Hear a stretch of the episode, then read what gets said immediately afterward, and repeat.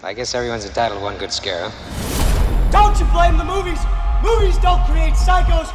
Movies make psychos more creative! Look at me, Damien. It's all for you. The blackest eyes, the devil's eyes. Look what you did to him! Death has come to your little town, Sheriff. Hello, ladies and gentlemen. Welcome to the first episode of the Rabbit in Red podcast, a new horror podcast. It's basically whatever me and my co host want to talk about. Uh, my name is Riley, and I'll let you introduce yourself. Hello, everybody. It's Man of Horror Seamone here. Thanks for uh for stopping by. You know, we're I so I'm definitely not uh I'm not new to the podcast game. I've been around here for a while. And those that maybe are tuning into this show and haven't heard any of my other stuff, I mean, uh, the YouTube channel Slash N Cast I have a podcast, make everything count. I just love horror movies. Loved horror movies since I was a kid. Um, I always say that my my parents probably tortured me as a child, and that's how this all happened. Because I mean, I was watching horror movies since I was like two. I don't know how young you were, Seamone, when when that all started for you. Um, I honestly don't remember, but I do know the first, I guess if you want to call it horror thing I saw was uh live action black and white um Frankenweenie about the Oh, dog wow. who's like Frankenstein. Yeah, that's the first thing I re- I remember seeing, and then uh just watching Friday the Thirteenth, Halloween. Being such an uneducated horror fan at that young, thinking Michael was a ripoff of Jason. I remember that. So stupid. Oh, you ignorant fuck. it was yes back then yeah thankfully Yeah. i you know got very educated and saw it's actually the other way around yeah, yeah. kind of. So yeah I don't I don't remember what the first horror movie I ever saw was. I know, I don't know. I was so young. I know by like the time I turned four, like for example, for my fourth birthday, I got those like Mezco uh, cloth horror figures. I got a Freddy and a Ghost face for my fourth birthday. So Mm, I was I was already deep in at that point and was collecting those types of things. Uh, I know Scream had a, had a very special place in my heart. Uh, I know that one is probably something I watched on on replay a lot. Actually, what we're talking about today specifically, when we dive into actually reviewing and discussing a movie here, it will be Scream Three, and that one I watched so many times that I probably ruined the VHS tape. So I yeah, it was rough. yeah i i remember watching a lot of the the friday 13th and halloweens uh specifically like the first child's play and um scream i believe i saw on vhs and then i don't remember the first time i saw uh scream 3 but i do remember not Yeah. being a fan I oh yeah, well okay. well, we'll get there. I uh i, I do have what- some better things to say about it but now you know it's funny because we're going into this with the knowledge knowing that I like Scream 3 and you don't like Scream 3 and we both rewatched it yesterday to prepare for this and I think now I have more things I want to talk shit about and you might have more things to appreciate. yeah So- it's funny how that switched yeah. because I, I went in so i went in i was like i gotta find some good things here so Yeah, I man, so I did a commentary for it when I was watching. I was like, "Hey, let's knock out two birds and one stone here. I'll I'll go ahead and sit down, watch Scream 3, prepare for this review. At the same time, I'll go ahead and do a commentary for it and I'll release it to YouTube members." And uh yeah, that when I ha- when I find myself having to talk about what I'm watching, I'm like, "Wow, look at all these flaws. Holy crap, that doesn't make any sense." And I just I just kept going and the whole movie I was shitting on it. I was like, "Oh, well, maybe I don't like this movie." become more critical maybe I, maybe I yeah don't like it. And, uh, i would thing- say no, go ahead. uh well i was i was gonna say something but i'll just like save it for towards the end of the discussion Fair enough. Yeah, I was I was gonna say before we dive into Scream Three uh, further, uh, an important thing to note between both of us is that I think I almost certain for you, but Halloween is our favorite horror movie ever. yes Right? Yeah. So Halloween between uh, that between that and scream yeah yes Yeah. the original halloween Yeah, yeah. Um, oh, Halloween's my my favorite movie of all time, regardless of genre. Mm. And uh, Scream is up there as well. It's very close. I think Scream is it's like Halloween, Scream, and then like Back to the Future. Like those three are just right there with each other in my head. So For me, it would yeah. be Halloween, Scream, and actually RoboCop. RoboCop. Okay. Yeah. I just like how many layers there are to that movie. Like you could look at it as a big dumb action movie, but it's got heart and story and has a soul. It's not just a big dumb action movie. But yeah, it'd be Halloween and Scream. I feel like when I watch Halloween, I'm like, oh, Halloween's my favorite horror movie. Then I watch Scream. Scream's my favorite horror movie. Yeah. So it's yeah. always between those two. Yeah, and but I think where where I give uh Halloween the one up is just because you know it's there is no Scream without Halloween, and I guess that I I look at it that way. Um, Yeah. Yeah, uh, Pave the I don't know. road situation.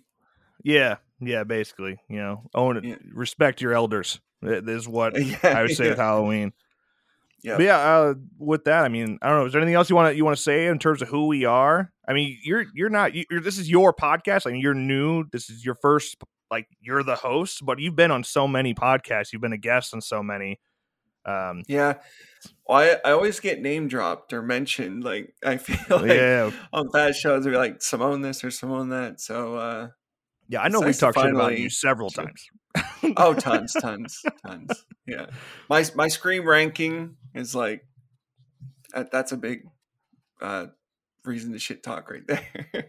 Yo, my cat, my cat loves eating tape, and I just keep hearing behind me. what? So every s- every time, man, there's always got to be my animals have to get involved in every podcast. Doesn't matter, doesn't matter what time.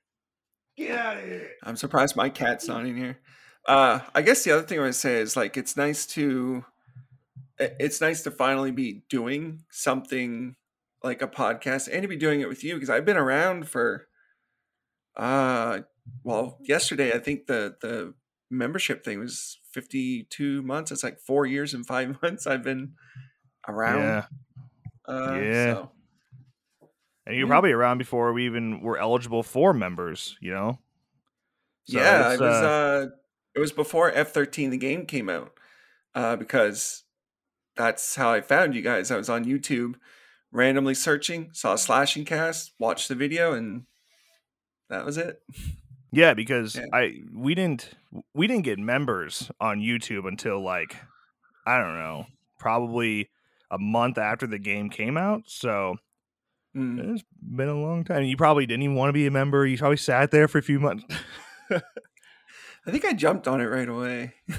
Actually, I think I was so too. I was the second member if I I remember. I was number 2. Yeah, probably behind Roger himself. Yep. Yeah, Roger was uh was the first. Dang. Dang. All right. Well, all that out of the way, let's go ahead and talk about Scream 3. Now, do you just want to go chronologically? We can start from the opening and dig our way in because um, from the think- very get go, yeah, from the very get go, I have, I, I think I, I don't even know if there's anybody that would argue this, but I think Scream 3 has the worst opening in the franchise. One hundred percent. I was soon as it like I watched it yesterday. I was like, "Eh, "This is not good." Like you're all there's no game, there's no fun. It's just call Cotton. Hey, I'm gonna kill your girlfriend. Let's just tell is." Yeah, Done. basically the only real the only real breakdown of it uh that like makes it kind of interesting is that it starts off with it seeming like it's not Ghostface, right? Like we haven't Yeah, uh, now I mean now we've had that with the new Scream, but we didn't have that before that. I mean, the fact that the voice changer breaks every fucking rule in the book and allows him to speak as a different person, The we had no idea. changer. Yeah, you wouldn't think that was Ghost, or maybe we were thinking that Ghostface then had to be a woman at first. Of course, you know, went out the window with the voice changer and all those rules. Yeah. It it throws you off a little bit, but then it quickly wait once it switches to Roger's voice. It's like, oh, okay, it's Ghostface, and then I don't know how his girlfriend didn't hear Ghostface talking Like he was. I know she's in the shower, but he's right there. Oh, that Like happens. he's that right happens several. That happens several times. Like when uh, Patrick I Warburton suppose. dies. When Patrick Mm. Warburton dies, you know, and he gets stabbed in Dewey's trailer. I mean, he's having a conversation while Right, Ghostface yeah. is three feet away. he doesn't hear him. Like what the Hmm. Yeah. fuck? Yeah, and that Why scenario. is everybody like? Everyone's deaf if Ghostface is like two feet away. Yeah, like that scenario only works if there's two killers and there's not. So I don't know. I I mean there has to be two killers. I I know, you know, maybe Stu. someday they'll bring up a tw- yeah, maybe, maybe. I don't because even when you look at like uh when they're at Roman's party, I- Ghostface just pops up all over the place. I mean, he, Mm. He does. he's in two places at once. and I know, I know there's like secret passageways, but there's still a thing like he he just threw that um the dude off the balcony. Here's a scream. Didn't know that uh Parker Posey's character fell into that secret room. Here's a scream. Chases her up the stairs in the secret tunnel. Like Yeah, how? How did he get from there to there so quick? But yeah. that's at the end. I guess we'll talk about that at the end. But yeah, we'll get there, but Jesus. Um yeah, Yeah, so the opening scene, the one redeeming factor, there is Creed in it. Yeah, it's actually a pretty good song. I love the the beat. Like it's really uh yeah, it's like What If, What If by Yeah. Creed. Uh yeah, so that actually not just playing in general, but is playing on the actual stereo in the movie and is heard by characters. I mean, I appreciate that. So 10 out of 10 movie. yeah, right there. I uh the intro it was like with the voice changer. The voice changer having everybody's voices. How? Like how does that work? Just just to talk about the voice changer in order to have that match each person's like inflections of their voice and like you can change you can yell and have that person's voice you can talk low like how does how did he get them all Yeah. he would have had to have recordings of everybody saying so many words and program it in. I don't even think you could do that back then. Well, you can't. You can barely do it now. That technology is just now starting to come Yeah. around some, along with like deep fakes. Like deep fakes are pretty good already, but the it's the voice part that still needs work. And like he even has Maureen's voice. Now, How do you get that? Yes, how to, how did he get that? Doesn't even make any sense at all because th- that technology would not have been around at all when she was alive. Not like that. Yeah, I mean, he could have. I guess he could have pulled the movies that she was in, and it took her nineteen year uh old nineteen year old voice and put it in there. But he would have had to like had the editing software to remove background noise and any other like music that would have been going on in those films around mm-hmm. that voice. Yeah, I don't know. Yeah, I it's a neat idea, but it's an idea that kind of breaks reality a little bit. I think. Oh, duh, I mean the whole the the entire voice changer doesn't make any sense. And it, so even in the opening scene here, like when uh what's her name fucking uh christine when she hears yeah. cotton when she hears cotton come into the house for the first time and he's Yeah. he's projecting his voice through the voice changer and filling the house in a way that it doesn't make do. any sense like that's not No. possible through a voice changer you would know right away it's coming from that tiny little speaker like it would work kinda through a phone i guess maybe i don't know Yeah, that's actually I never thought of that. Yeah, because his voice is projecting. If it did, you would hear mm. Roman's voice and that voice kind of like through a speaker. It would sound almost robotic, and his voice Yeah. would be Roman's natural voice would be louder than the voice changer itself. So it sound like two voices almost. Yeah, that's Yeah. something that actually drives me nuts in all the Scream movies. Like even in the new one where during like Dewey's Uh, hospital oh, death and neck. shit. Yeah, like he they flip a switch and then all of a sudden their voice is perfect. And that's a that's a girl's voice that is now not being heard whatsoever. And we're just hearing Roger Jackson. Go. Yeah, and he's right there, like he's right next to her. it just doesn't. Yeah. yeah. I, I guess it's a little easier to buy in with Scream, Scream Two, Scream Four, Scream Five, but with the Scream Three having everybody's voices, just doesn't make sense. It's just, Yeah, ha- they're and they're flawless. I mean, it's it's dumb. Yeah. Um yeah, and on top of that, like uh it just Scream Scream 2, Scream 4, Scream 5, I think all have really fun uh opening scenes, but the Scream 3 it's just like no fun, no game. It's just I know Ghostface says there's a game, like you can tell me where Sidney is, she lives, but there's no tension really. They tried to make tension, but I Yeah, and and s- it just speaking of the whole the game in Scream Three, like why would go why would Roman call Cotton Weary, who's now a big time host in L.A., to find out where Sidney is? Why do you start there? Yeah. and I well, I I Like, you guess there's the whole point. There, I guess the whole point is that he's killing them in order of the script, which again that gets thrown out of the window after three kills. But whatever. Yeah. The yeah, because like okay, he's killing them based on the script, but he's still calling Cotton, thinking Cotton has the information of where Sidney would be. Why? Cotton and Sidney are not best friends. If I anything, mean, he should have called Dewey. Oh, maybe. But I mean, they are kind of like. what if okay, the opening didn't- scene did start with Dewey and we thought he was going to kick it in the opening? That would have been suspenseful. Like that would have been way more suspenseful than using Cotton and then, you know, killing Cotton. Uh which I like Cotton Weary, I like the character in Scream 2 and then you just kill him off in the opening of Scream 3, but yeah, it would Yeah, I have been way more wonder- suspenseful with Dewey. I wonder what like what role Cotton would have played in Scream Three had he not died in the opening.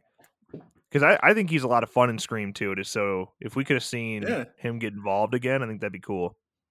Oh, uh what if he what if Cotton was the bodyguard for Parker Posey's character? Well, I mean, That would have I- been all right.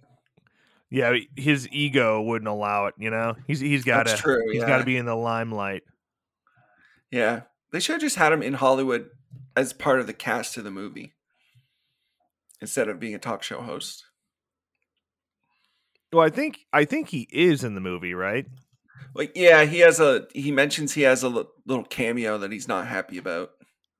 Which it sounds like he, if I mean he died first in the script.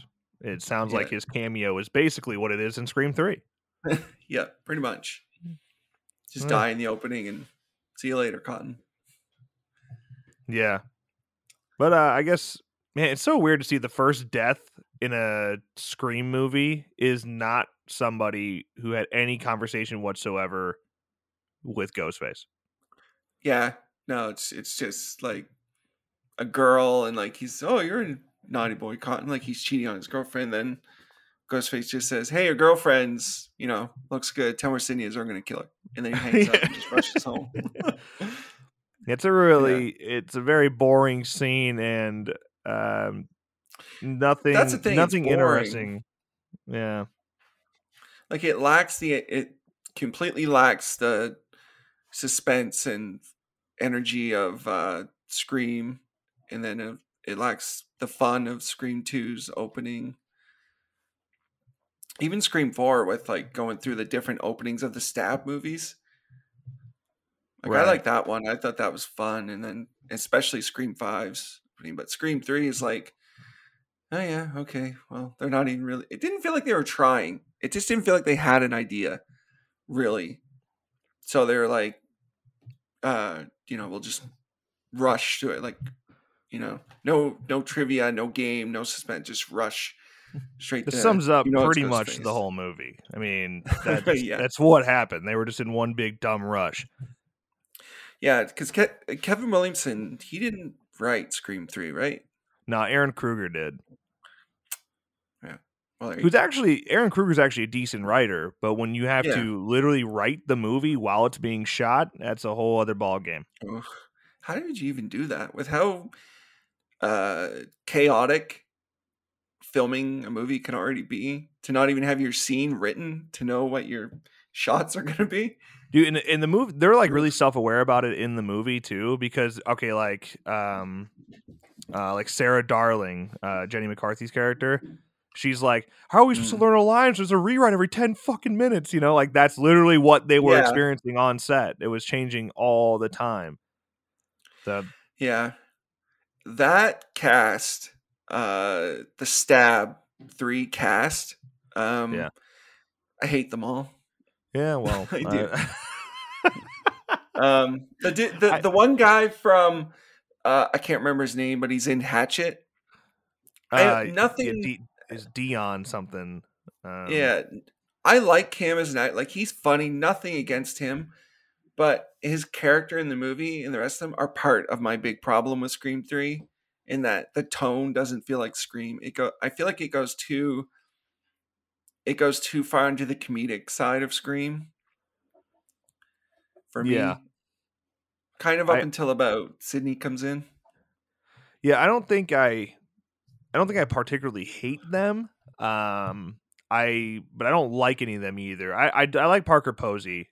I especially as it goes on and, and her relationship with Gail and Dewey, I think is really funny and and her uh the way she's like super detective and is like Nancy Drew about everything and is so invested in finding out who it is. I just I think she's great. I I know you don't like her, but I fucking I love that character.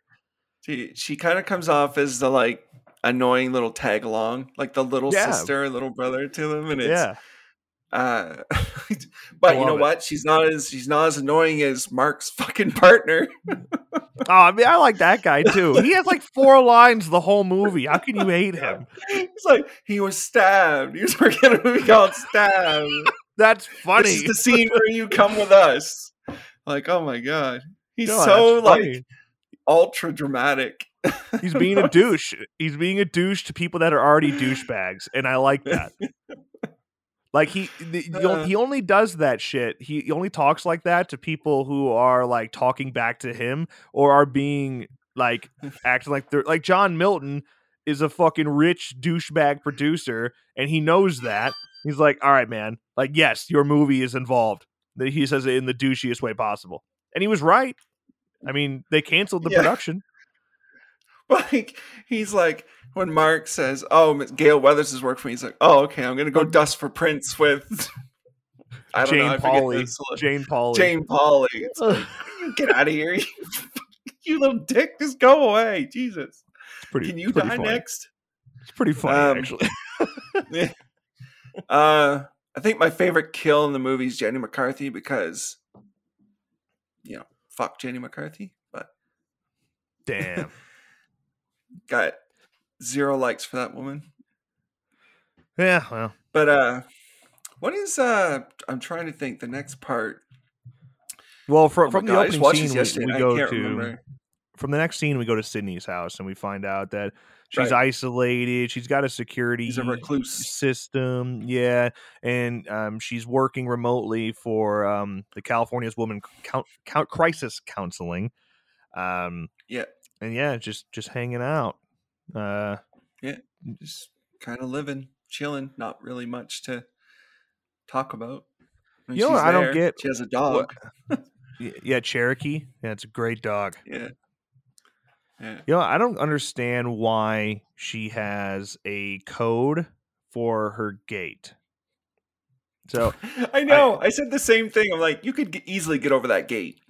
yeah, I, I don't know like why she's not like she has a super long driveway. I mean, you could see her house from the gate pretty easily. So Yeah. I I don't really understand the point. I mean, is she really that worried about cars driving up to her? I don't know. Whatever. Just it's I- very. If eh she was that worried about Ghostface coming to get her, it's I mean pretty simple to You think jump she'd that have sucker. big fence? Yeah, that's what I was saying. Like, what is the code? But I did notice there's a, like a little wire that runs along the top the whole way around. So if you trip that wire, does the alarm go off? I guess, but you could easily avoid that. So Yeah, that that's- gate really yeah. does nothing. I don't understand. You think she'd have a big like fence, like I don't know, twelve feet high or something? I know I saw on like one of the Yeah. plot synopsis that she has a sophisticated security system. I was like, eh, just a It's just a goddamn number pad and an alarm. That that's it. I, I don't think there's much else to it. I think you. I think your security system's more advanced than hers is. Yeah, uh, well, yeah, I mean, 20 years will bring take you a long way, but yeah. That's true. Yeah. Uh yeah, she just has a little door alarm and a gate and a dog, but the dog doesn't really look like he's up for too much of a fight. yeah. Why did she go to California? How does she afford that closer house? to Hollywood?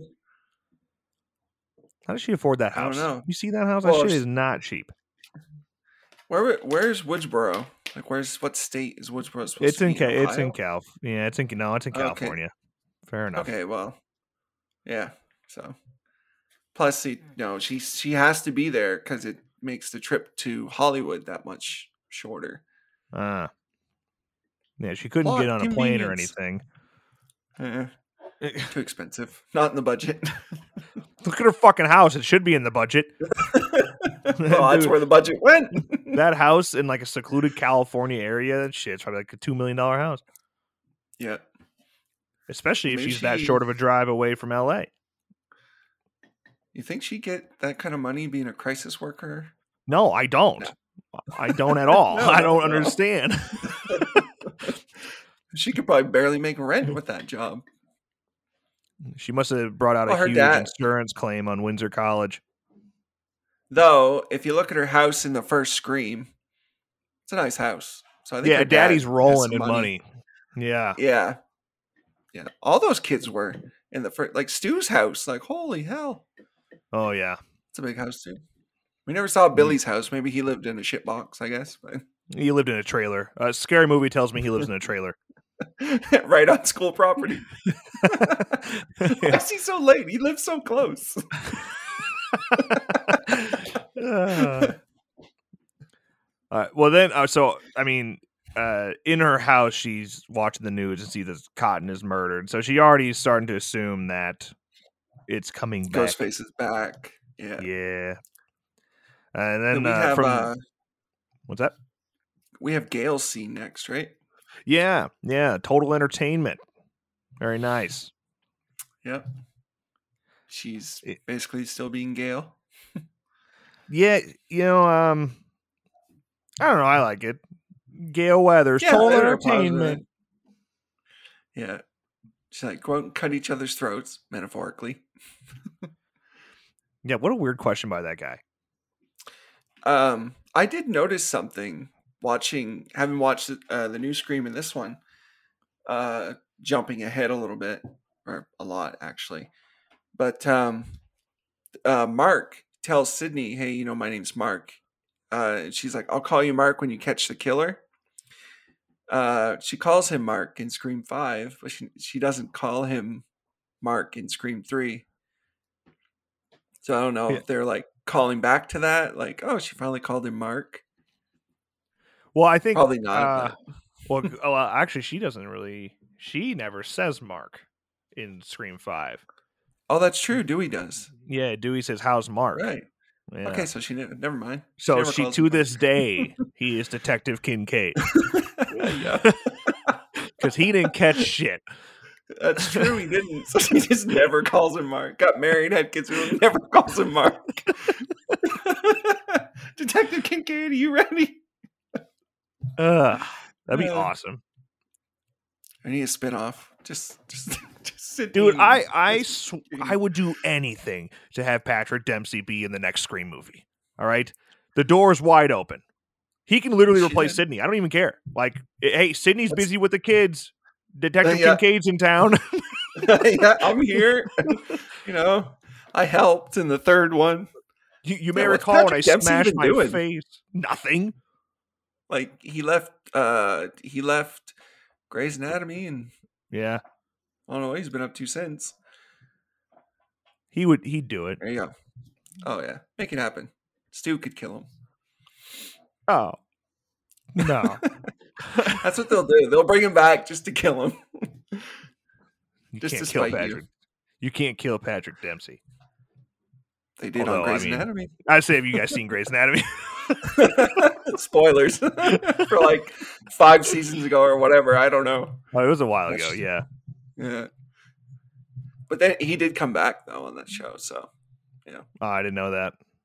yeah, dream sequence. I think. Uh, Doctor Oh. Dreamy in a dream sequence. Cool. yep. Wow.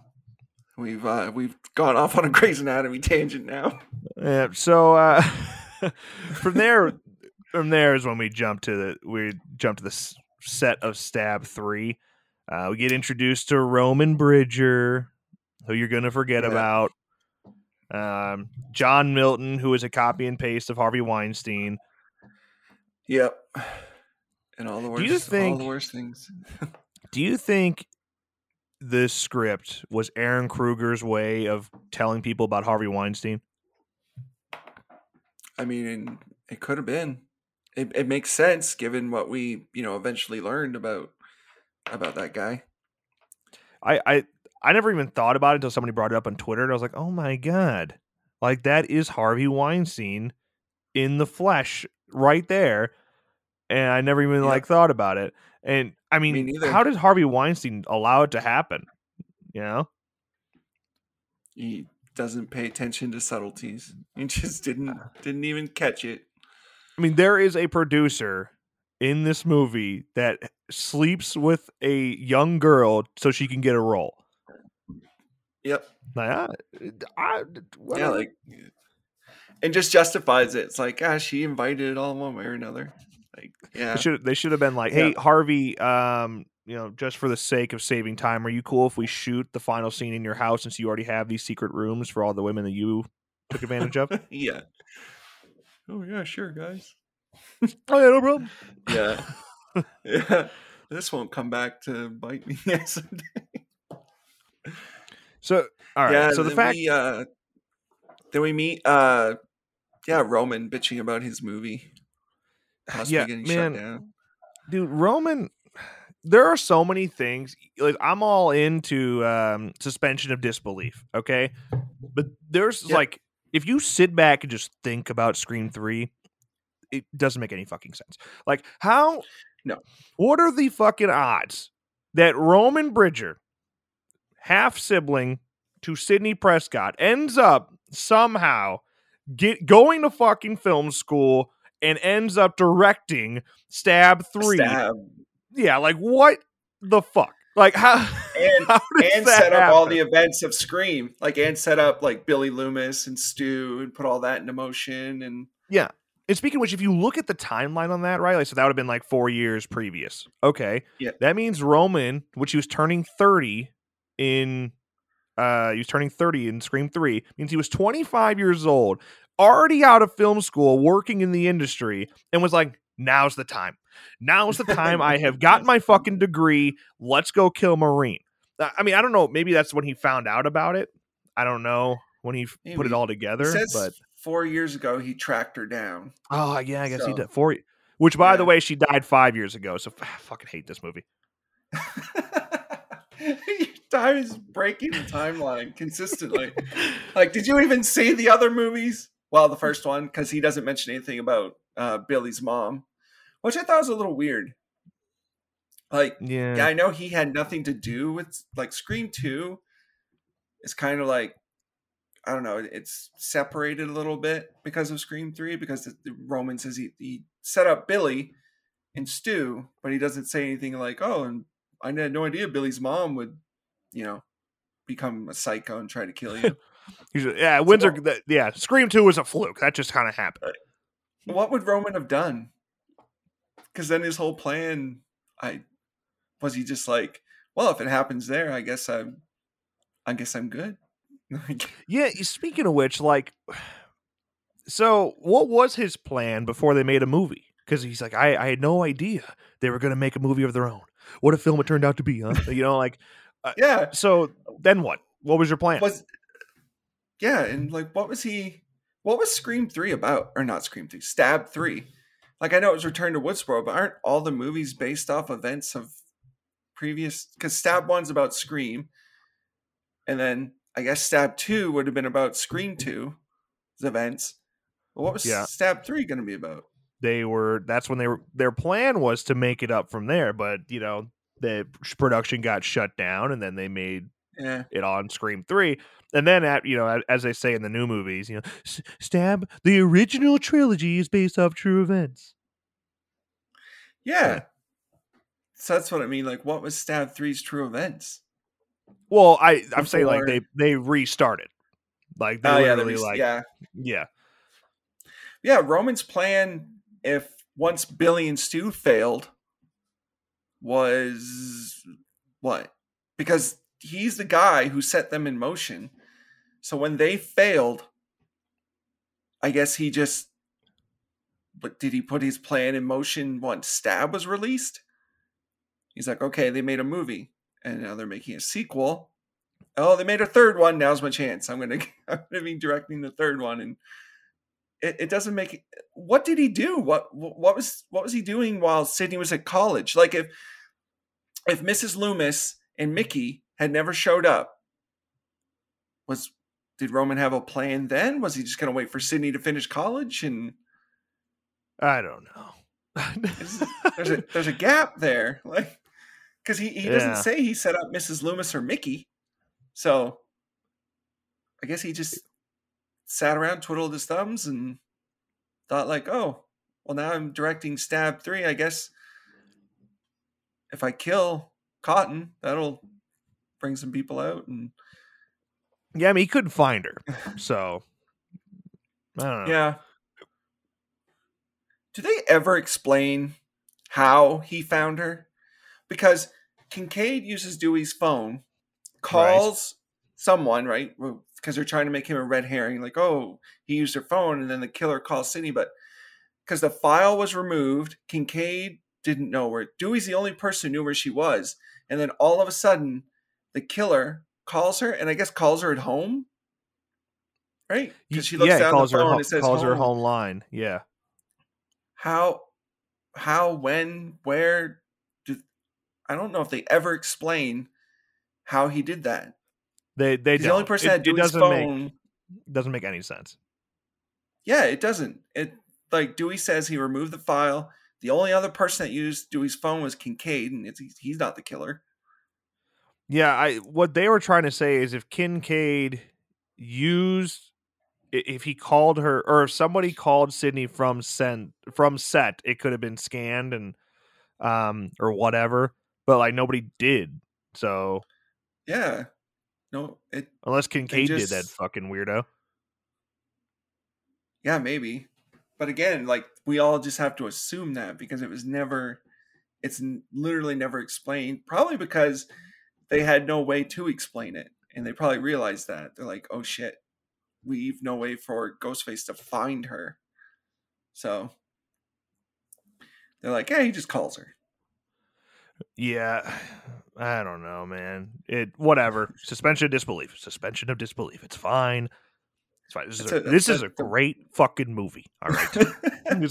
They should have called it scream 3 big suspension of disbelief here You know what? Uh, still on the set of like Stab Three. What scene I actually really do like? Um, I like when Tom is introduced to Gail, and like Tom's like, "Oh, I really like the story you did of my car," you know, and you said that yeah the yeah the car crash was faked. And I thought that was, I was like, "Oh, that's." I never appreciated that when I was younger.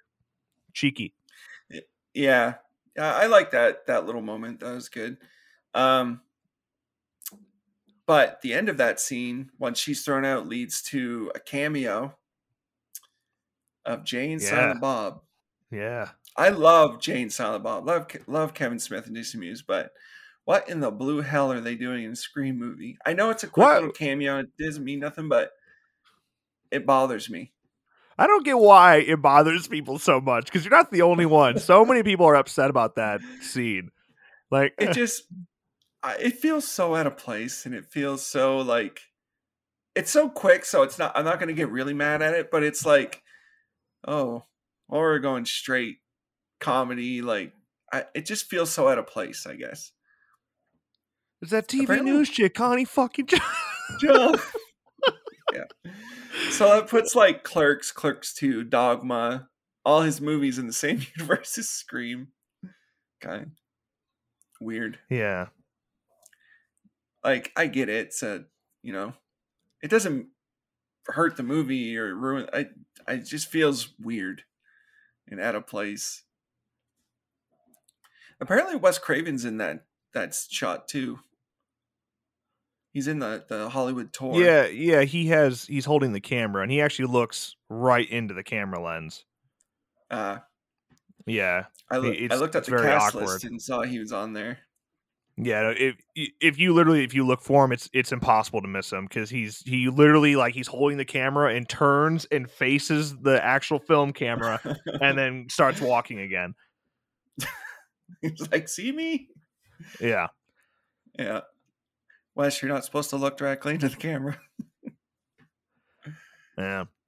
Well, so then after that we we jumped to like uh Neil Prescott, um, having this conversation with Sidney, and dude, I was thinking while watching it again, I was like, why the fuck is Neil not involved in any mo- like? So he's not in Scream Two at all. He's in one scene in Scream Three, and then we never see him again. Yep, gone. He, oh, actually, he should have been in Scream Four, right? Because Sidney comes home. She's in Woodsboro, and there's murders going on, but she never mentions her dad. He's never there. Nothing. Like it is weird. And then yeah, he's he disappears from the movie completely uh, after he visits Sidney, and from the whole Scream uh, franchise, really. Yeah, and Dewey mentions that uh he spoke with Kincaid, that he was no help to Kincaid, so Yeah, he cooperated with police, I suppose. And I guess that was it. Well, you're no help. That's the good of you. Never come back. He's just gone. Uh, the, the I guy was- that plays Neil, Lawrence Hecht, he's only uh 61. So I mean, uh, oh yeah. I mean, go on, get him, get him back in there. Yeah, why not? Bring him back for Scream Six. Yeah. You know, why not? Just I don't know, do something with them. I never noticed that um Scream Three did the the voice thing. Right. Um because I, I looked at the cast list again, I saw uh Matthew Lillard and Skeet on there, and I was like, what? I don't remember them popping up in there. The, the and then voices. the part came Yeah. with their voices. I actually love that. I like that a lot when you hear Yeah. Billy and Stu. I, I was thinking I want I want to talk about those fucking hallucinations. I guess we can uh, literally just that scene where she's in her in her house uh, sleeping on the couch. Oh, the nightmare, yeah. Yeah, and, and Maureen, wh- which by the way, probably in my opinion the scariest scene in Scream in the Scream franchise because I was like, what the? She is terrifying. Like Yeah, she That is scary looking. creepy. Yeah, it is creepy as shit. And she comes up to the window and is, Sid, Yeah. come here, Sid. And then she's like scratching her And, like, big ass drags nails. her hand down the window, yeah. ugh. Blood on her fingers, yeah. yeah. And Then, then it's weird how they do that. Like she's sleeping and you're like, okay, it's a dream. But then she like wakes up and sees her. So you're like, oh wait. Yeah, so she's it not a dream dreaming. she's, She's like- literally she is hallucinating, dude. Like she is straight up fucking hallucinating. And and not I, I wish they wouldn't have had the ghost face pop up thing because, you know, it takes away from how scary that moment was with Maureen just now. Yeah. But whatever. Um but then so then I'm like I was I really thought about it this time watching. I was like, okay, what we just saw was not a dream. It had to be an hallucination because she was actively engaging with the environment while it happened. So Yeah. okay, then from the rest of the movie on, is she having further hallucinations? So when she's when she finds the stab set and uh, she's walking through there, and that body stands up, which by the Yeah. way. If that was fucking Roman, it makes no sense whatsoever because the last we saw him, he was at the bottom of the stairs where she threw him down. Yep. How'd he get back up there underneath the goddamn body sheet? Like, Yeah. That's another thing where like it, if it had two killers, you would solve these problems because yeah, he got thrown down and we saw him run back out. He doesn't come back upstairs and then instantly uh, a voice starts calling to Sidney in that room and stands up Yeah. and then she gets attacked. Yeah. So like, we have to we have to assume that's an hallucination, right? Um Yeah, for it to work. Yeah. yeah. But then we get to that end scene and she meets him in that final room, which by the way, I don't know how he got in there so quickly after trying to break down the other door because the second she gets into that room, she starts hearing Maureen's voice again. But then he comes out from underneath the body sheet, and it's it's Yep. him. And so, like, was she not hallucinating earlier? There's two fucking killers. Like, there's there's no fucking way that any of this is to be. possible. because yeah, you're right. He, he she runs into that room, locks the door. He's banging, banging, banging, and then she hears Maureen's voice, and he walks out. Yeah. I, there's no way, no matter what the secret passage is, that he got from that door all the way to the other end of that room. right? Yeah. He would have had to run down a hall. It, even the secret path is like it takes time to walk through the secret path, get into the the fucking behind the screen room, get the sheet, put that on you, and then come out. Yeah, it is. What if It the whole movie? work. What if the whole movie is an hallucination? But that means Kincaid's hallucination. That's that's fine. We are living in the mind of Sidney from here on out. That could that could have worked. Like maybe Scream Three was just Sidney losing her mind. Well, dude, I, I was thinking, right? I was like, if if in the new Scream we can buy into the fact that a person who has never met Billy has hallucinations of him, like we, Of dude, they could have they could have gone they could have gone crazy in Scream Three and literally had Billy and Stu come face to face with Sidney again because she's hallucinating. They could have just they should have ran with it. Instead, Oh, they gave us fucking so Ghost good. Maureen. They gave us thirteen Ghost Maureen Prescott, and that's it. Nothing mm-hmm. else. Oh, now I'm even more angry because that would have been awesome because she knows exactly what they look like. They could have put them, they would have looked the same. Skeet still looks the same today. And Yeah. yeah, she, they could have been taunting her the whole movie. Yeah. They could have just been God everywhere. They could have just been fucking standing there. Just just Yeah, being assholes. especially when she saw the houses, like in Stu's house on the set. Dude, what hear me out. Crazy thought. All right. What if the whole movie she's thinks she's like so she we start the movie in her house and she's like literally sitting in her like living room hallucinating fucking Billy and Stu, right? Having mm-hmm. conversations with them all the time. And then later in the movie, she's hallucinating, still having these conversations in the final like maybe like the final act, and then all of a sudden she has like physical engagement with Stu because he's not dead the whole time. He wasn't hallucination. He's real. And then fuck, Stu's still alive. that would have been awesome. Yeah, like or if it would have been hallucinations earlier and then at the end she's like, "Oh, you're not real." And then she just like tries to swat him away and he grabs her hand. He's yeah, like yeah. he, and he says, "Oh, I'm real." And then slot, The- yeah. See? The whole the whole time. Oh, no, instead of saying I'm real, she goes, "You're not real." He grabs her hand. He's like, "Surprise, Sidney." Yeah. Ah, they, they missed. Just the hallucinations hallucinations in general she they were missing out on. And i, I was thinking a- as well watching it again um I- it's so lame to me that the the final act of the movie i think the only reason it happens is because there's one killer and they need a whole bunch of secret doors and shit but the fact that the final act of the movie ends in john milton's house it's like ah whatever. Like they should have had it on set of stab 3 right? Like Yep. R- Roman Roman knows the set. He's the fucking director, so he has an advantage still. And like, man, that the whole scene they do where she walks out of Stu's door, which Mm. I think they should have made that reveal so much cooler because it, unlike Scream, uh, the new Scream, the we knew, we knew right away that they were in Stu's house, but we we don't Yeah. exactly know where she's at when she's because she starts inside because of the way the set's built. So we don't exactly know she's standing inside of Stu's house. So when she walks out the front door and sees her house, they should have just done a huge pullback Pull back and, rev- reveal Stu's house. Yeah, like that would have been so much cooler. But then like, the add that to the and- yeah, especially because I think the score in Scream Three is the best in the franchise. I think Marco Beltrami went above and beyond in Scream Three. Um, but yeah, you could have a huge hit there. It would have been really cool. But then take that moment and then have it actually happen in the end scene. And so she's already going fucking nuts, hallucinating and shit. And now all of a sudden she's back where all of it happened that created her hallucinations. Yeah. Like that would have been way fucking cooler. And you could have went nuts. You could have had two Ghostface walk show up, and they take off the mask, and it's hallucinations. It's Billy and Stu. Yeah, you would never know what's real. Ugh, Like they Yeah. should have just they should have ran with that. ugh. That- yeah, Sidney's that- loco. I always said that I actually like like the climax of Scream Three, but yeah, you're right. It would have been so much better if it had taken place on the set because they already had those sets. Like yeah, like they them. built this shit for nothing. they built it one for nothing. scene, one scene.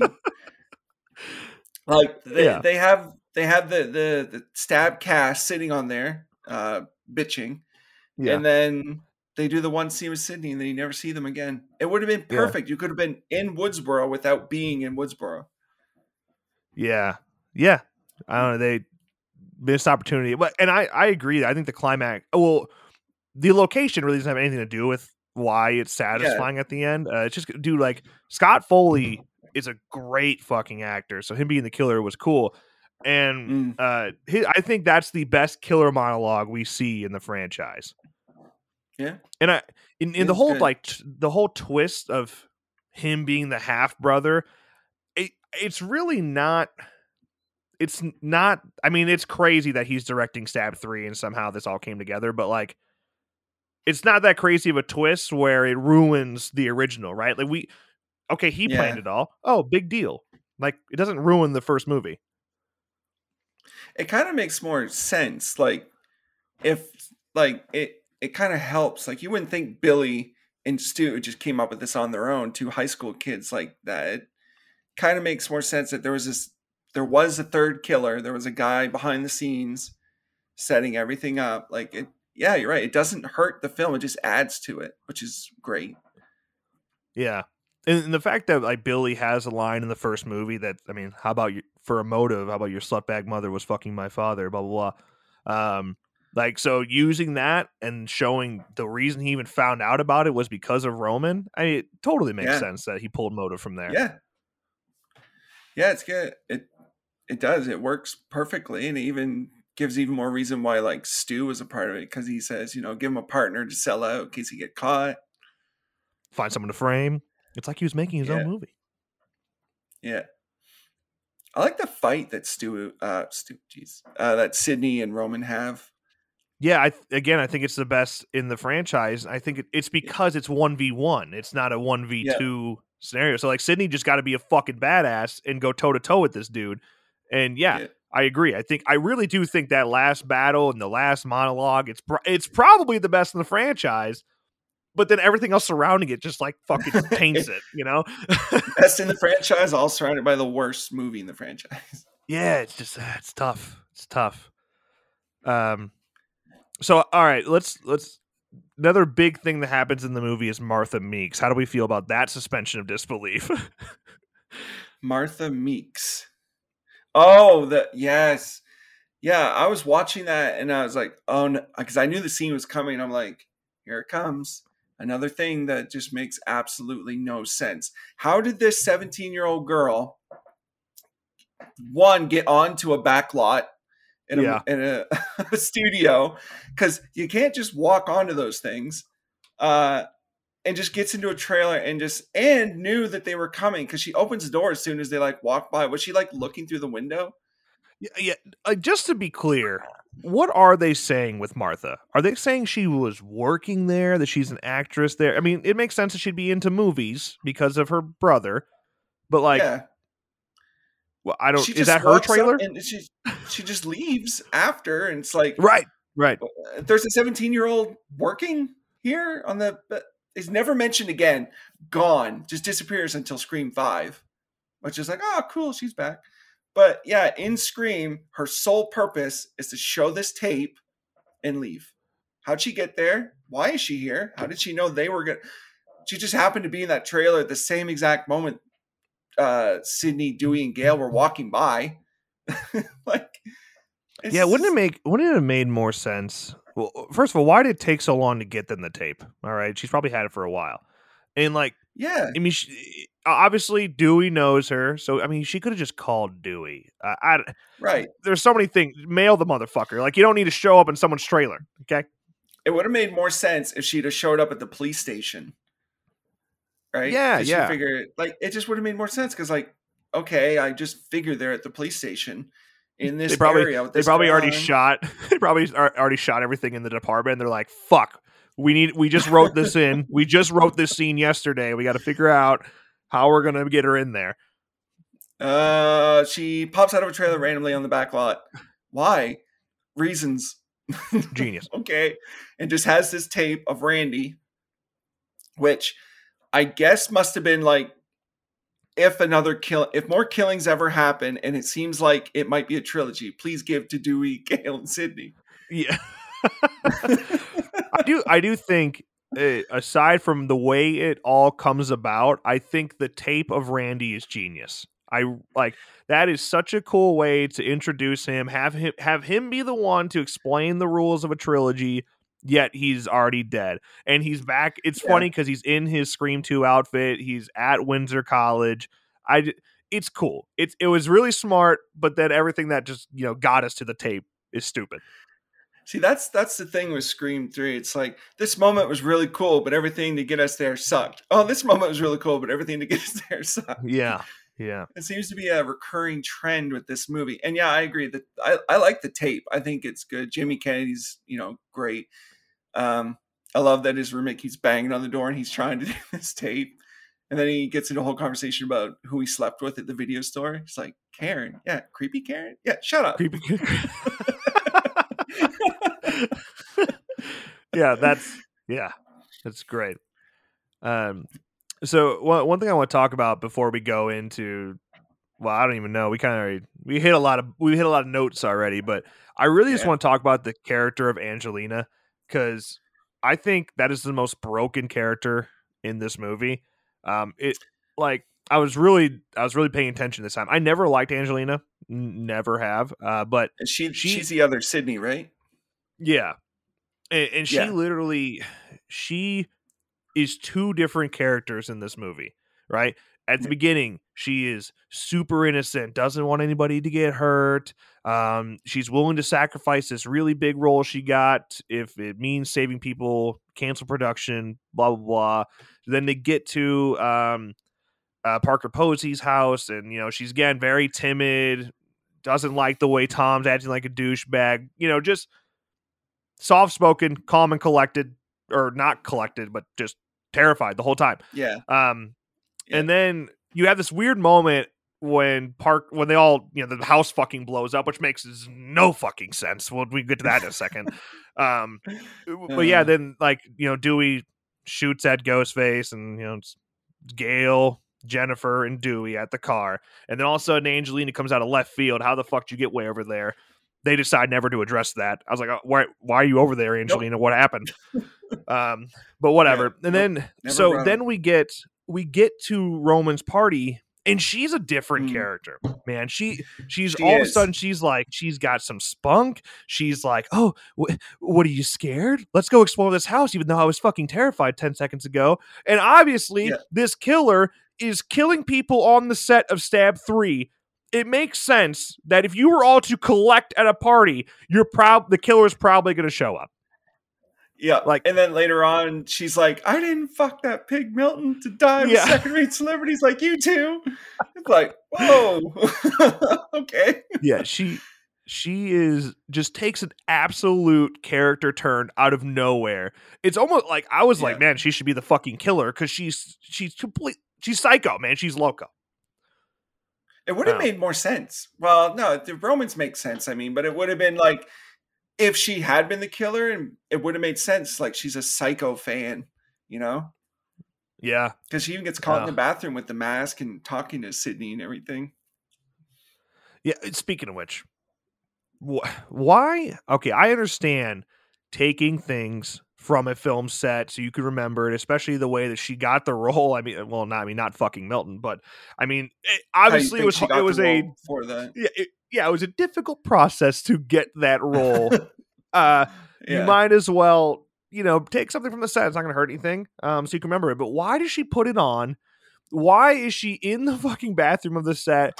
And why does she stand on the toilet to hide her feet when somebody else is in there? Like I know that is it's such a like weird moment. It, it's kind of like the moment in the original Scream. Uh, there's a few iffy moments in the original Scream, and one of them I think is the bathroom scene when when Sidney's in the girls' bathroom. Yeah, how do you know? How do you know was- she was? Yeah, Yeah, how how did he know? Which I think that was Stu. I think it was. Stu It had there. to be because she ran away from Billy. Yeah. Um but it's like how how did he know? How long was he waiting and just hope no one used the stall? But it's kind of like it's kind of like that cuz why was she in there hiding on the toilet? Like I guess she heard someone come in and she was scared they would like see her with the mask and everything, but it's it's still really weird Yeah, it's fucking. why she would do. That. Yeah, Yeah, but I will say with her, she has the aside from like maybe the like zombie uh Maureen when she dies when um what's her name again? I forgot. Angelina. Angelina when she dies and Gale and uh Parker Posey's character walk over and you just see her dead and he just slowly drags her away. That's a legit creepy moment. Mm. I which just why I don't there. even know why he moved her. What? Where did he take her? I don't know. Well, we never find out. She's just Yeah. in the bottom of the house somewhere. And, and you know Tyson. I don't. I was like, does Tyson get stabbed several times or anything like that? Is Tyson the dude the um I'm having trouble remembering who's character. I should Like, like up the cast Uh, list. Tyson is your ripoff Randy. That's supposed to be in Stab Three. The uh, Deon from like Hatchet. Oh, okay, okay, yeah, yeah. He gets stabbed because he fights. He throws Ghostface up against the wall, but he gets stabbed in the stomach, and then he's running, yelling for the police, and Ghostface chases after him, and he, he sees oh, him. He's like, "Oh, you motherfucker!" And then Yeah, is, is that was that the only time he gets stabbed? Like we see him get thrown into the collector's shelf and like the glass and stuff, and then he gets thrown I off the balcony. and I was- was, God, that balcony is like twenty, if like fifteen feet. I don't get how he died. Yeah, he he did get stabbed, and then they pulled the rug, and it looks like he breaks his neck, but he's still alive, and like his legs are still moving. So Nah, And he then, yeah, shouldn't he have broke. He, he just took, just took a little smack to the back of the head. Shouldn't break his neck. yeah, and be then he fine. get thrown off the he gets thrown off the balcony, and there's a lot of blood. So it's like his head, it's stone, so the ground is like you know hard. So I guess his head connected. I guess. Yeah. I guess. Nah, let it slide. it just seemed like you know. Well, could, all right. You know when like um Cece gets thrown off the balcony in Scream Two. I, No question on whether or not she died. That was a tall ass balcony. But I'm like, you look at the the balconies of that house and where he was thrown from. They're just so low.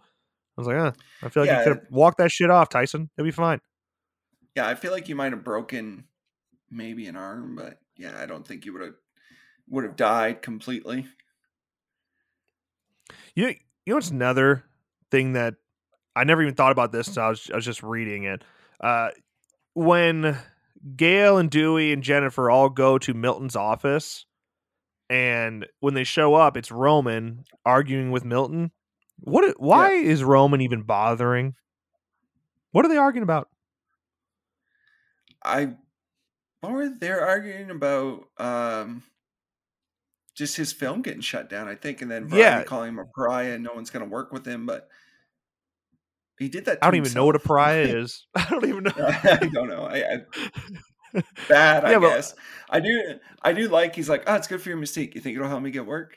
You Yeah. know, that little moment. I I like that. I thought that was funny. but like why why even why is Roman knowing where this is heading? Why even have that conversation with Milton? I don't know. It's just I ah, guess it's just so to weird. keep up appearances. Just to keep Yeah, literally they're piece. they're pulling a Roy in part five. Like, hey, just sneak him in there every once in a while so we don't forget who he is. Pretty much, yeah. I mean, he could disappear, and you're like, huh? So yeah, Yeah, I and think then that is. and then he uh. I mean they do explain the party. He's like, Oh, see you at the party, you know. Don't cut the cake without me. yeah, I think they give away that Roman's the killer when um, McCarthy's character dies, because like they have, I know they have the voice changer that change the voices, but that works when you're doing it with like Dewey or Gale or Sidney. But when it's Roman calls in and it switches to Ghostface's voice, Roman's a new character, right? And he could easily be the killer. So I think when he does that, when they do that, it pretty much cements in your head that Roman is the killer, even though Well, they, I, I I think their goal was to create the opposite in your head. I think they were like, "Oh, since the voice changer was used here, you'll think that it was his voice being copied, you know, Hmm. and so like, oh, it can't be Roman then. I think that's kind of like what they were hoping you would think. Um, and especially because the yeah, the police say the same thing, like, hey, she was supposed to have a meeting with you. You called. And it's like, what? I didn't call. And then we find out his phone was copied, uh, whatever, cloned. Um, stupid. But The old Yeah. clone. yeah, so it's like I think they were hoping the opposite was being created in your head. Hmm. I don't know. Yeah, I suppose that the like the first time you see it, which I can't remember, uh, maybe that works. And then the fake out later with Roman in the, the coffin, dead. Which They try to throw why does he have no fucking pulse? What did he do to have no pulse? Suspension of disbelief. maybe she didn't know how to check for a pulse uh, the right way. Like, yeah, I guess, but fuck, like It- uh, ninja focus. he slowed his breathing down, his heart and everything down. That's that's another one of those things. It's like it, this makes no sense. Like Yeah, like, like dude, we saw him die, and which is why when he is revealed, it's the first time you see Roman without glasses. So we kind of get Supermaned. We're like, wait, Yeah. I'm not sure if that's the same person or not. Have I it seen you at all? Have I seen you in this movie Yeah. before? um, and then like he says his name, Roman Bridger, director. yeah, and and, brother. and then then it then when you do put it together that it is Roman, someone who's been in the movie the whole time, you're like, wait, didn't I see you die? Like they Yeah. like it. Ah, she checked you. You had no pulse, and now you're here. yeah, it's. I thought it was a little lot. weird that I thought it was weird when because Sidney's been through this shit twice leading up to this. And when she goes in to save Dewey and Gale and she pulls the gun and she shoots Ghostface, why didn't she shoot him in the head? Like she knows you have to shoot them in the head. I mean, you But can she- only have so so much accuracy with the those little guns, you know. She should have what I she should have done though when she because she goes she shoots him and then she goes right back to untying them, uh, as if like like did she think He's he was dead? Yeah, like did she think that? Like, Like, you should probably go that's check. the same thing. They they always come back. Like she knows Yeah. this. She even Yeah. shot Mrs. Loomis in the head for that specific reason. Yeah, you know, script says so. That's Yeah. why. Yep. Convenience. Has to be that way. Because that I guess that was really the first time that we get. I mean, other than Dewey, we could assume that Dewey just missed when he shot at Ghostface. Uh, I guess that's the first time we get legitimate confirmation that clearly a gun is not going to take him down. Yeah. So Because they're always wearing the bulletproof vest. yeah, Yeah. Which which uh which works well in the Scream universe. what? Okay, I, anybody that knows anything about bulletproof vest are like just shaking their head at this movie. Like one, one they're, they're only so effective. Yeah, they'll probably stop the bullet, but you just fucking broke three ribs and your fucking chest just like caved in. You have bruising all over you. You're in a tremendous amount of pain, especially getting shot six fucking times from like 10 feet away. But yeah, then, because you're still getting the the impact. It's just not the penetration of the bullet. yeah. And- But then, like Yeah. when when Sidney, uh, when Sidney gets shot, you know, she, she gets shot in the, the stomach. Okay, cool. That one's fine, I guess. But then he walks up to her point blank range and shoots her in the heart. That would fucking hurt so goddamn much.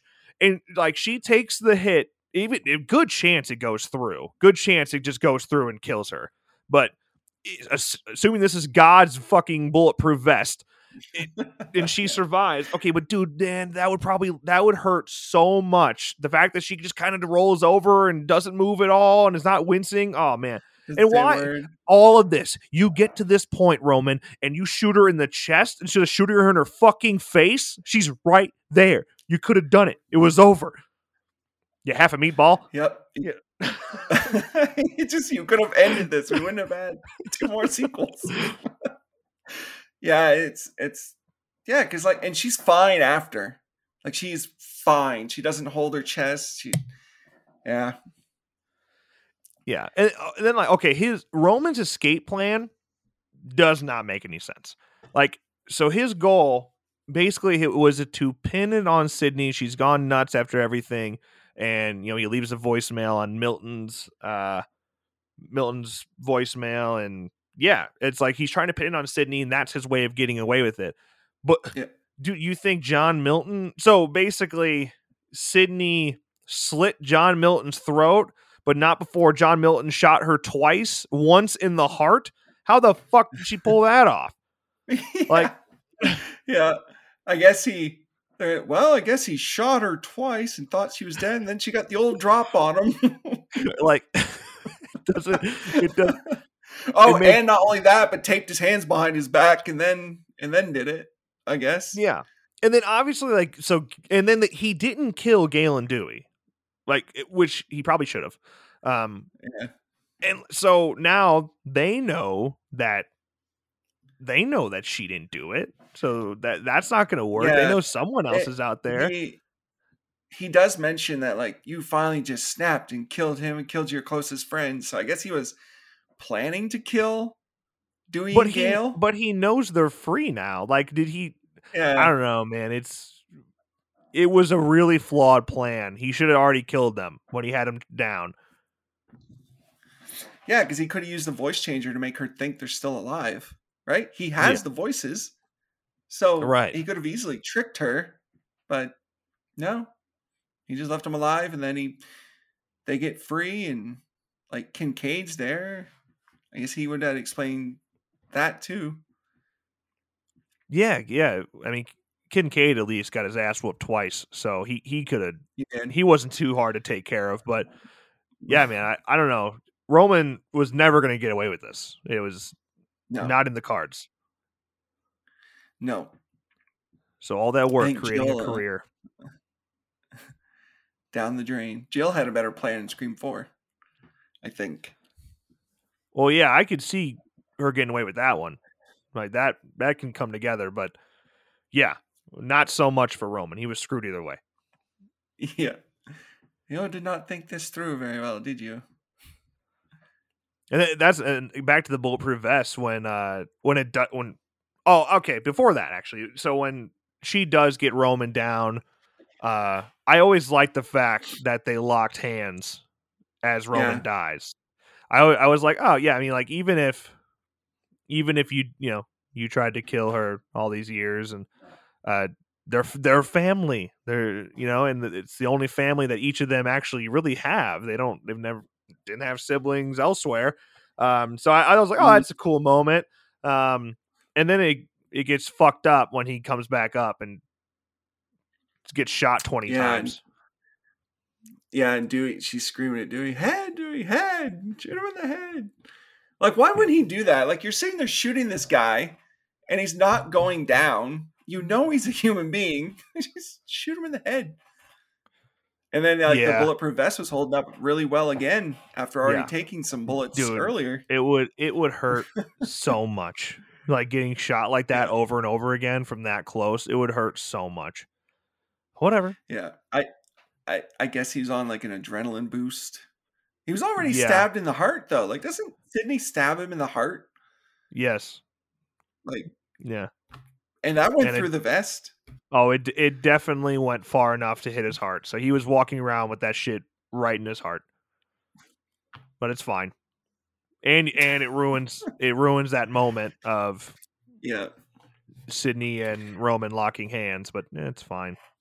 It's kind of like the Halloween H2O moment at the end when Michael is pinned to the tree and reaching out his hand to Laurie.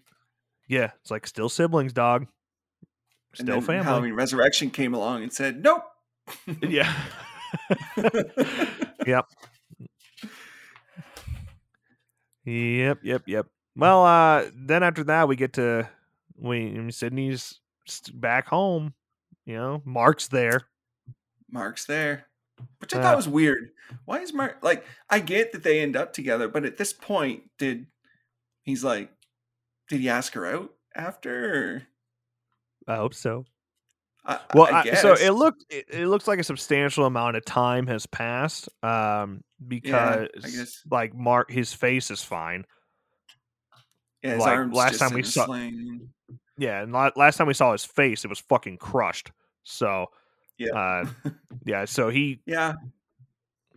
Yeah, and I don't know, and it's it's cool. I think the score is great. Uh, Sidney's Lament uh, is that score there, and Mm. it's yeah the gate the her leaving the gate open, then she leaves the door open, which I understand the point we're trying to to push with that, but I think the gate leaving mm. left open was enough. I who the fuck leaves the front You're- door open? All right, In the country, you're letting the flies in. yeah, yeah, come on, what are you doing? Yeah. And I mean, yeah. And that's their way of saying, hey, it's over. It's done. And then, you know, Scream 4 years later. But that was the end of the the killers specifically coming for Sidney because of you know, her mom or Billy and Yeah, because in number four, Jill just wants to be famous and Sidney didn't really need to be there, but yeah, yeah. So, hmm, what a shame. yeah. Uh, So I know we were uh we started off trying to go chronologically, but I think this movie's just one you need to jump all over with because there's just moments to talk about that you can't wait to get to. yeah, So you just you have to talk about them. Just go all over the place with Scream Three. I mean, it it it already asks you to buy into a lot that once you start looking and you really start analyzing, you're like, uh, what? This doesn't make any sense. This that's Right. stupid. Oh, that moment was cool, but what led up to it was dumb. Yeah, yeah. It's it is a pretty ridiculous movie. Uh, it is so. It's not nearly as smart. It has smart moments, but it's just not nearly as smart and meta as the rest of the franchise is. Uh, Mm. so that those cheeky moments that you really enjoy and those well written characters that you enjoy of in Yeah. Scream, it just kind of vanishes. And uh, up until this, uh, up until this point, Scream has been kind of small town America. Uh, It's been something that can happen at your local high school, uh, your local college, and all of a sudden we're on a huge backlot studio. Um, Yeah. and it's not nearly as realistic, or and it's not scary for that reason too. That's that's the other thing about Scream 3 that I, I don't like is that exact reason. I don't like the Hollywood setting. I don't like that we go into a, a stab, the world of stab, like the production. It just yeah, it doesn't feel like Scream a lot of times Yeah, because yeah, it, it goes too big. Um, outside of uh, yeah, the Woodsboro, it goes outside of Woodsboro, and it just doesn't feel uh good. Even when Halloween H two O left Haddonfield, they still kept it to this, you know, school. So it was still Mm. kind of small, yeah, even though you were out of Haddonfield. But yeah, Scream Scream Three is uh I don't I've never liked yeah, I've never liked the setting being in Hollywood. yeah. Pros and cons. And- Yeah, I will say what I was gonna say at the beginning, as bad, at least for me, as bad as much as we've shit on Scream 3, um, Scream 3 is still better than a lot of other bad horror sequels. Like I think it's still far better than a lot of Yeah. them. um yeah because there there are still things there that you can kind of latch yourself onto there's still dewey gale and sidney and it's really Yeah. hard to make those characters unlikable uh Yeah. like we're still following people we really like and and seeing them put on a show um but it's just they're surrounded by so many things that suck and it yeah uh yeah. other horror sequels that have failed miserably don't exactly have that same point. Like Jason X, Yeah. you don't have a character to, to wrap yourself onto. You know, they suck regardless. Yeah. So They're all uh, bad, yeah. yeah, I mean, so- you could like Brodski, but like it's it's still not the same. It's still bad. And like, yeah, like you said with Scream, Dewey, Gale, and Sidney, like that's the, the consistent thing throughout the whole franchise is that the great characters of those three. yeah. So yeah, uh, Scream Three, man. I don't even. I don't know how we want to do our ranking system here. If we want to even uh, give one at all, it's just uh, if you get really drunk and you watch it that way, it is a blast. With friends. Uh, Yeah, Yeah. if you watch it drunk or you know, if you're smoking that way too. But if you do with if if you get together with a good group of friends and ho- like horror friends, man, watch it. It's it can be entertaining as hell. And again, Yeah. that's better than a lot of bad horror sequels. Yeah, I Yeah. agree. Well, So all right. Well, I guess that's uh that's our thought. You have anything else? Anything else you're just dying to say about Scream Three? Patrick Warburton, War, Warburton was great. Yeah. Hey, Dewdrop. Hey, Jay Dewdrop. yeah. Like that guy's just always great, but yeah. That's One thing we didn't all I got. one thing we didn't really talk about was Maureen and her time at uh Sunset or yeah Sun, Sunset Studios, Sunrise Studio, Sunrise, Studios. Sunrise Studios. Yeah, uh, didn't really talk about her time there, and I don't know if that makes any sense. Why does Carrie Fisher know exactly where to find her file? Always, Yeah, always confused me. but she knows her name. Like she knows right where her file is her real name, but like she she knew who she was, even though she knew the stage name. But Maybe, and why uh, is uh maybe she worked with why Roman. is she why is she in the movie? But they say you look just like Carrie Fisher when she is Carrie Fisher. I, like uh, I funny, that was weird. meta, so meta, bro. I guess. I can't believe she agreed to do it. What the fuck was Carrie Fisher doing in 2000 that she was willing to be in a Scream movie? Nothing. That's why Yeah, I she guess. just wanted to be in the screen. Drugs is the drugs is the answer. Nothing else. Yeah. Yeah. Probably. Tough. Yeah. Well, all right. On that note, I, I guess that'll that'll wrap this sucker up. Uh, you can. We don't really have much social media yet. You follow us on Twitter at Rabbit Rabbit in Red Pod. Uh, I don't know, man. Follow the goddamn podcast. Leave some ratings if you enjoyed this. And I guess on Twitter you can reach out and let us know about any show or movies you want us to cover in the future. Yeah, let us uh let us know about any um any horror films you want us to cover, any um or if you have any ideas for rankings or you know, we Yeah. can do some stuff and we'll do like we could do some different stuff, you know, it's movie reviews, but I mean sometimes we could do discussions about topics or trivia. Anything. Know. Nothing's off limits. Yeah, everything. Best. Now, I have no idea. yes. Now I have no idea how we're what our closing statement is here. We didn't get that far. So I guess recommend So that as well. it out. Eh, Yeah. Well, I a fair end line could be is just our tagline. Remember, everyone's entitled to one good podcast. perfect. That's that's how we'll end it then. Everyone's entitled to one Yeah. good podcast. Don't you blame the movies? Movies don't create psychos. Movies make psychos more creative. Look at me, Damien. It's all for you. The blackest eyes. The devil's eyes. Look what you did to him! Death has come to your little town, Sheriff.